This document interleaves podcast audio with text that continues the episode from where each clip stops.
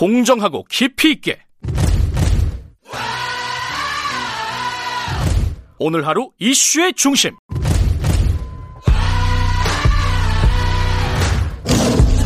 김경래의 최강 시사.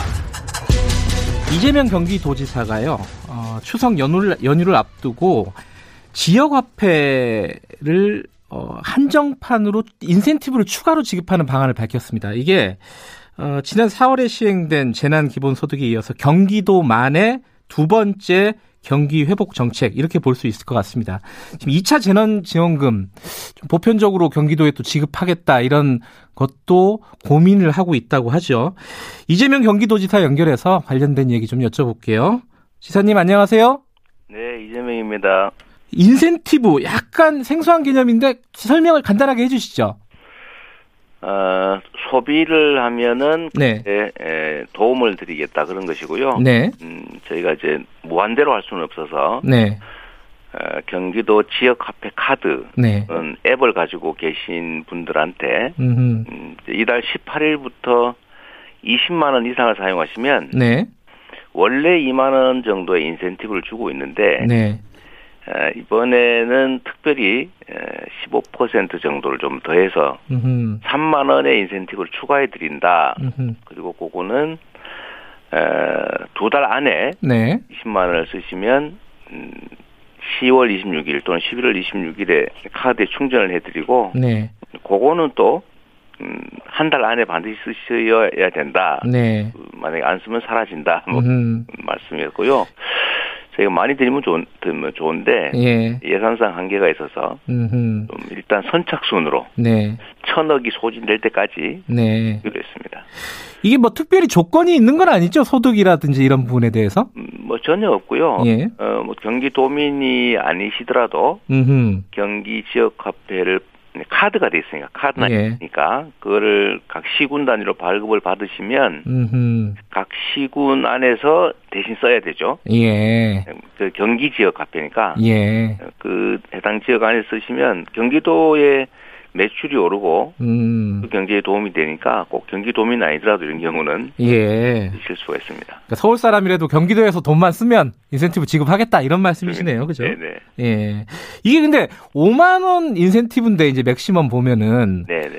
이 5만 원 플러스 20만 원을 쓰게 되는 거잖아요. 그걸 쓰- 받으려면은. 이제 5만 원까지 하면 25만 원을 쓰시겠죠. 그렇죠. 그렇게 되면은 총 어떤 경제 유발 효과라고 할까요? 이런 것들은 어느 정도 규모로 보고 계시는 겁니까? 뭐 그건 계산상으로는 나오죠. 예. 그 천억을 이제 3만 원을 지원해 드리는 거니까 네. 곱기를 해보면 음흠. 333만 3,333명이 대상이고요. 예, 예. 어, 전체적으로 매출이 늘어날 수 있는 규모는 역시 한 8,300억 정도 음흠. 아, 이렇게 좀 넘습니다.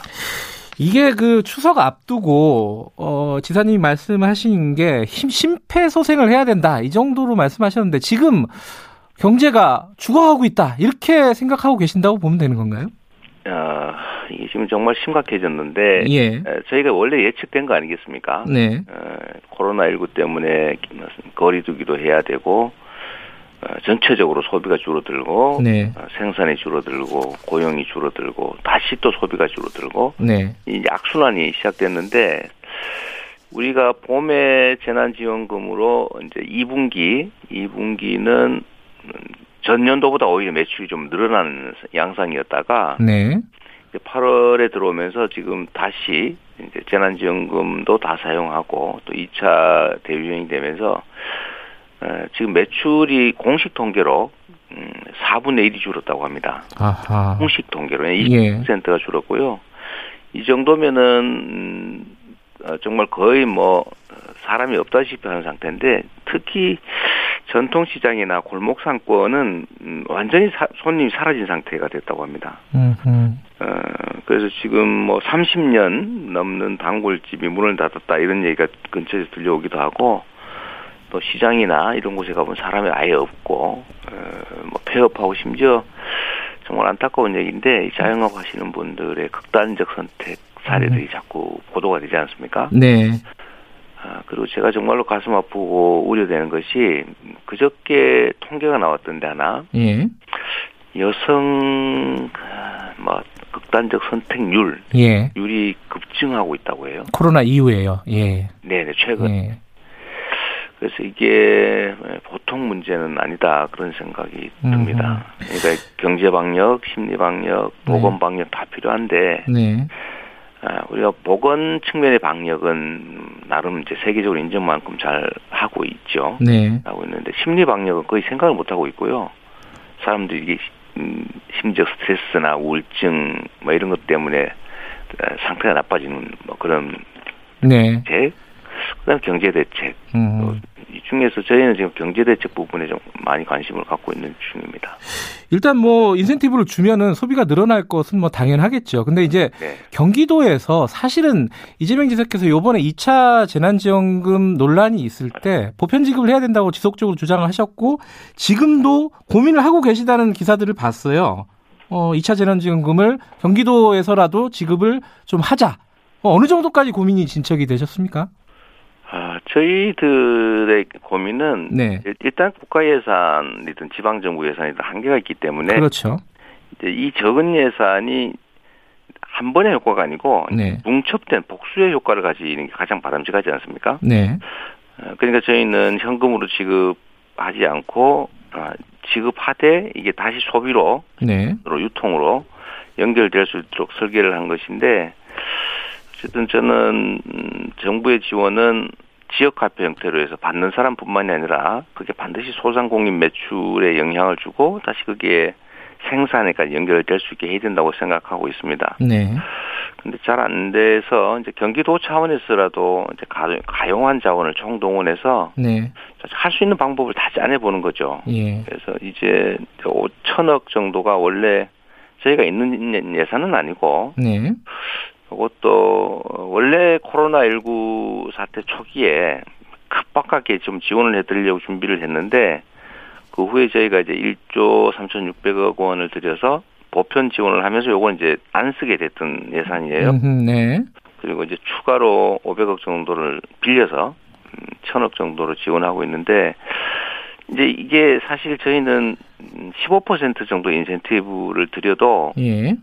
쓰시는 원래 이제 일상적 소비를 하시는 분들한테 지원을 해주면서 가급적이면 동네 상권에서 좀 해라. 네. 라는 취지거든요. 예. 근데 이 8,500억이면 사실 경기도가 대한민국 경제의 거의 뭐 26% 정도를 차지하는데 네. 아, 전체 경제 규모에 비하면 매우 적은 금액입니다. 네. 그래서 이걸로는 정말로 이제 숨 끊어지는 상태에서 심폐소생 정도는 하겠지만 정상적인 생활을 하려면 그 이상의 경제적 지원이 반드시 필요한데 네.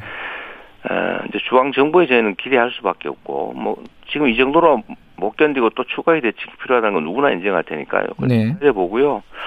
또 그렇다고 무한히 기다릴 수는 없어서 어, 저희가 지방채를 발행해서라도 어, 추가 지원을 해야 되겠다. 음흠. 라는 논의가 내부에서 좀 나오고 있고 네. 의회에서도 그런 논의 좀 있고 저도 지금은 고민 중인데요. 네. 어느 정도 규모로 할지 음흠. 또 정부의 승인도 받아야 되기 때문에요. 네. 또 그거를 형 지역화폐 전액으로 지원해 줄 드릴지 음흠. 처럼 25% 매출 인센티브로 드릴지 네. 소비 또는 뭐 한 50% 대응 지원 방식으로 네. 예를 들면 50만 원짜리 사시면 25만 원을 지원해 주시 아하. 이- 이런 방법도 있죠. 예. 인센티브를 하면 승수 효과가 생기니까요. 예. 그래서 여러 가지 방법들을 고민 중입니다. 그 고민을 하신다는 말은 하겠다라는 생각은 어, 확고하시다. 이렇게 볼 수 있는 거네요. 그죠? 그렇게 말씀드리긴 어려워서요. 예. 했으면 좋겠는데 예.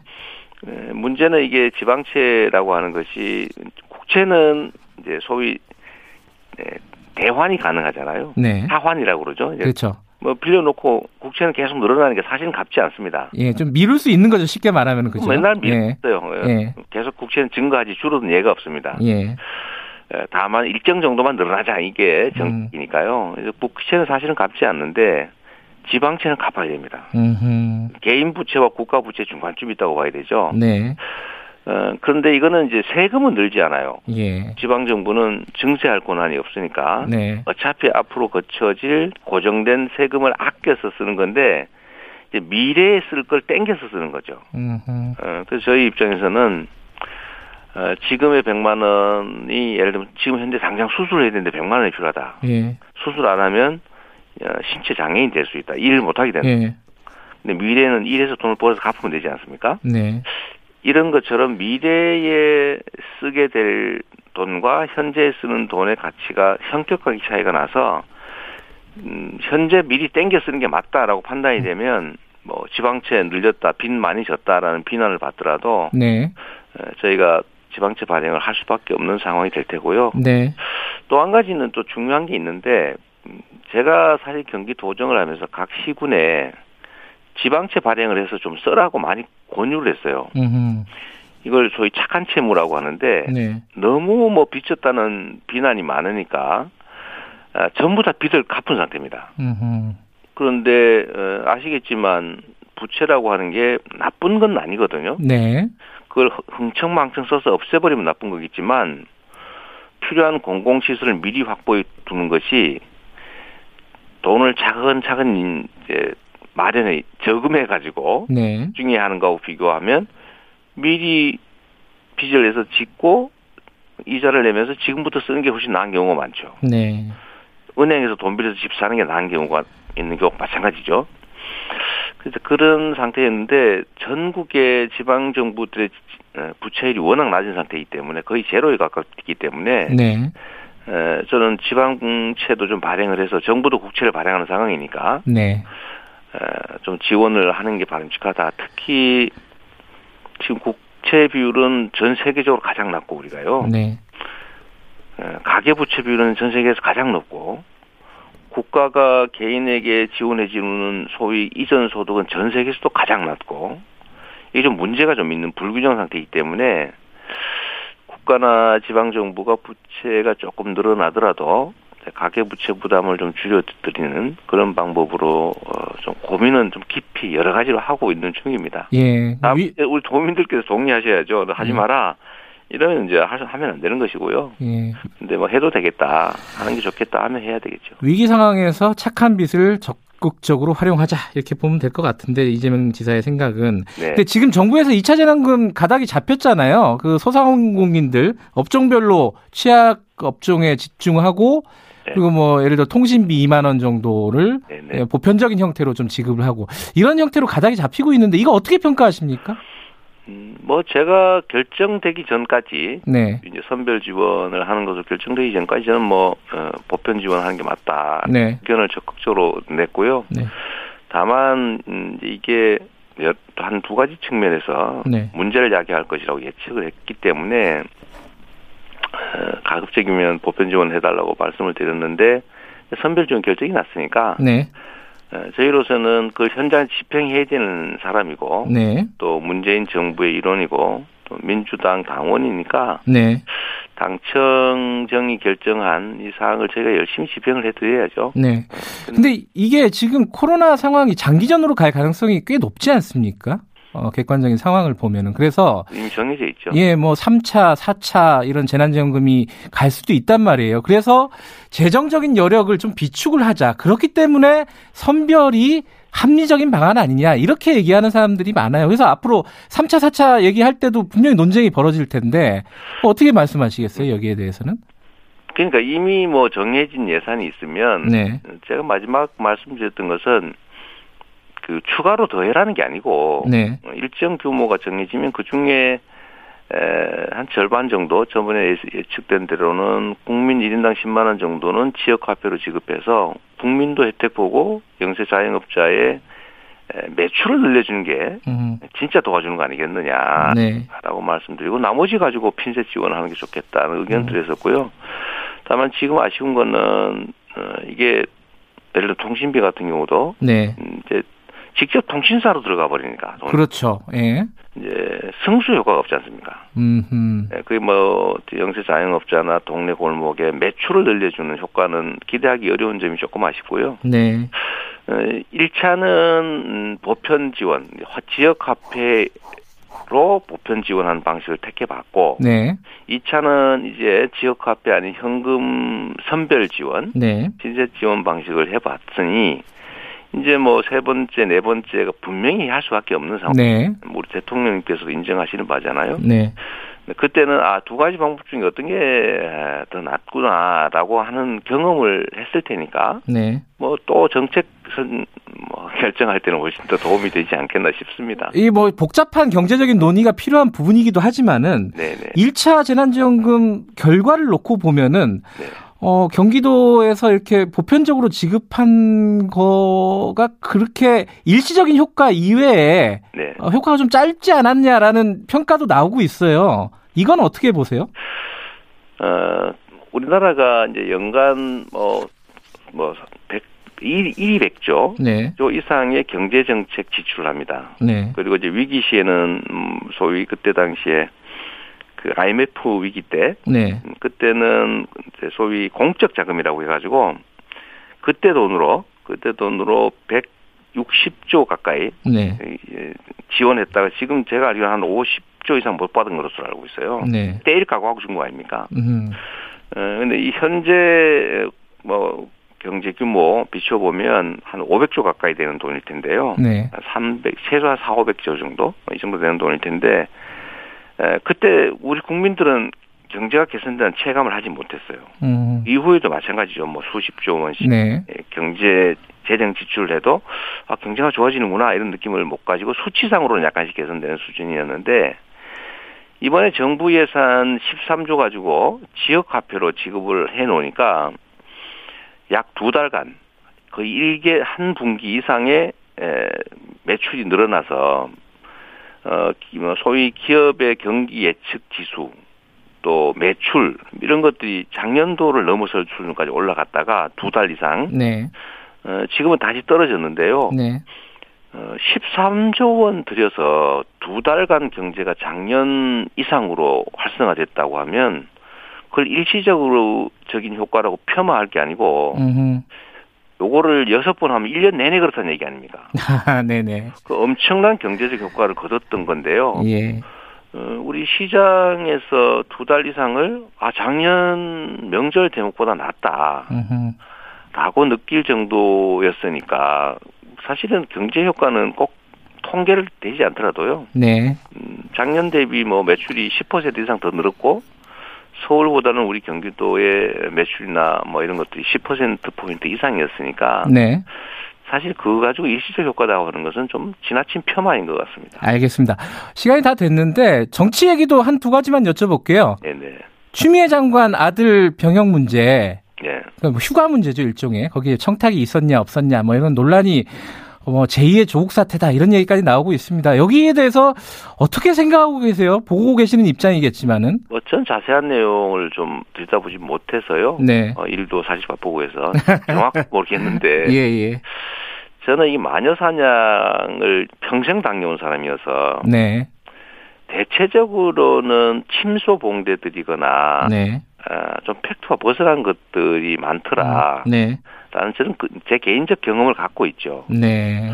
어, 뭐 정확하게 모르겠습니다. 모르겠어서 뭐 잘했니 못했니 이제 말씀 못 드리겠는데 네. 어제 그걸 한번 알아낸 알아 알았는데요. 제가 좀 놀랐어요. 어떤 거요? 어떤 분이 에, 그 무슨 가족 두 분을 놓고 40분 동안 교육을 시켰다든가 충고를 했다든가 네, 네. 그런 얘기 있었죠. 그런 얘기가 있었잖아요. 예. 근데 제가 어제 제 아내한테 들어보니까 그게 군 공군은 어, 저 군에서는 네. 병사들의 가족들을 통째로 모아놓고 네. 일반적인 이제 교육을 하는 경우가 있습니다. 네. 생활과 관련된 뭐 충고라기보다는 그 뭐 교육 안내를 하는 예. 게 있는데 아마 그게 아니겠느냐. 음흠. 근데 대중들이 들을 때는 아 이 두 사람을 따로 불러다가 막 야단을 쳤구나. 그런 음. 하면 나쁜 짓 하면 안 돼. 이렇게 네. 이렇게 느껴졌거든요. 저도요. 예. 근데 좀 이상하다. 무슨 대정이 어, 그 정도 할 수 있나? 이렇게 생각했더니 아마 전체 장, 장병들 가족 모아놓고 1년 연례 행사로 하는 얘기를 그렇게 표현했던가 봐요. 네, 네. 근데 이거 사실은 국민들이 받아들이기엔 전혀 다르지 않습니다. 음흠. 통상적인 어, 집단 그 안내 뭐 근데 이거를 개별적으로 두 명을 불러서 너 나쁜 짓이니까 어, 가족들한테 혼을 냈다라는 취지 이건 전혀 다른데 이제 이런 걸 보면 참 뭔가 좀 이상하게 흘러간다. 음흠. 뭐, 뭐 제가 객관적인 팩트는 알 수가 없고요. 네. 알겠습니다. 하나만 더 여쭤볼게요. 마지막 짧게. 그 김종인 위원장이 네. 이낙연, 어, 이재명 부담스러운 상대 아니다. 정권 교체 50% 이상 확신한다. 이런 얘기를 했어요. 어떻게 보십니까 이거는? 어, 뭐 저는 뭐 경기도정 열심히 할 생각이고요. 예. 음, 아직도 뭐 한참 남은 일인데 뭐 지금 제가 거기에 관심 가졌다가 음, 뭐 좋은 결과가 있을 것 같지도 않고요. 네.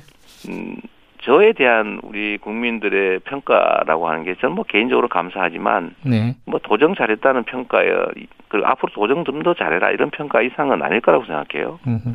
알겠습니다. 그래서 어, 또 모르는데 뭐 제가 그 얘기를 듣으면 뭐 하겠습니까? 알겠습니다. 여기까지 듣겠습니다. 고맙습니다. 네, 감사합니다. 이재명 경기도지사였습니다. 예, 파라나 사사님이 인천의 화물지사인데, 화물기사님이신데, 이재명 지사님 추진력에 지지를 보냅니다. 이런 문자도 보내주셨습니다. 어려운 분들이 많으신가 봐요. 창의성님은 실제로 신도시에서 가게들 계속 폐업해서 간판 떼고 합니다. 저도 많이 봤습니다. 지나다니면서. 자영업자들 빚내서 창업하고 유지하는 거라 총, 통장 잔고가 많지 않습니다. 이런 말씀도 보내주셨고요. 7133님, 집집마다 다니면서 수업하는 사람입니다. 지금은 완전히 쉬고 있어요. 사업자 등록이 없다고 지원이 전혀 없어요. 아, 이런 사각지대가 있죠. 요거까지 좀 세세하게, 어, 이렇게 살펴볼 수 있는 그런 정책이 됐으면 좋겠습니다. 자, 1분 여기까지 하고요. 2부에서는요, 최고의 정치, 전국 현안들, 여야 의원 두 분과 함께 이야기 나눠봅니다. 잠시 후 8시에 뵙겠습니다.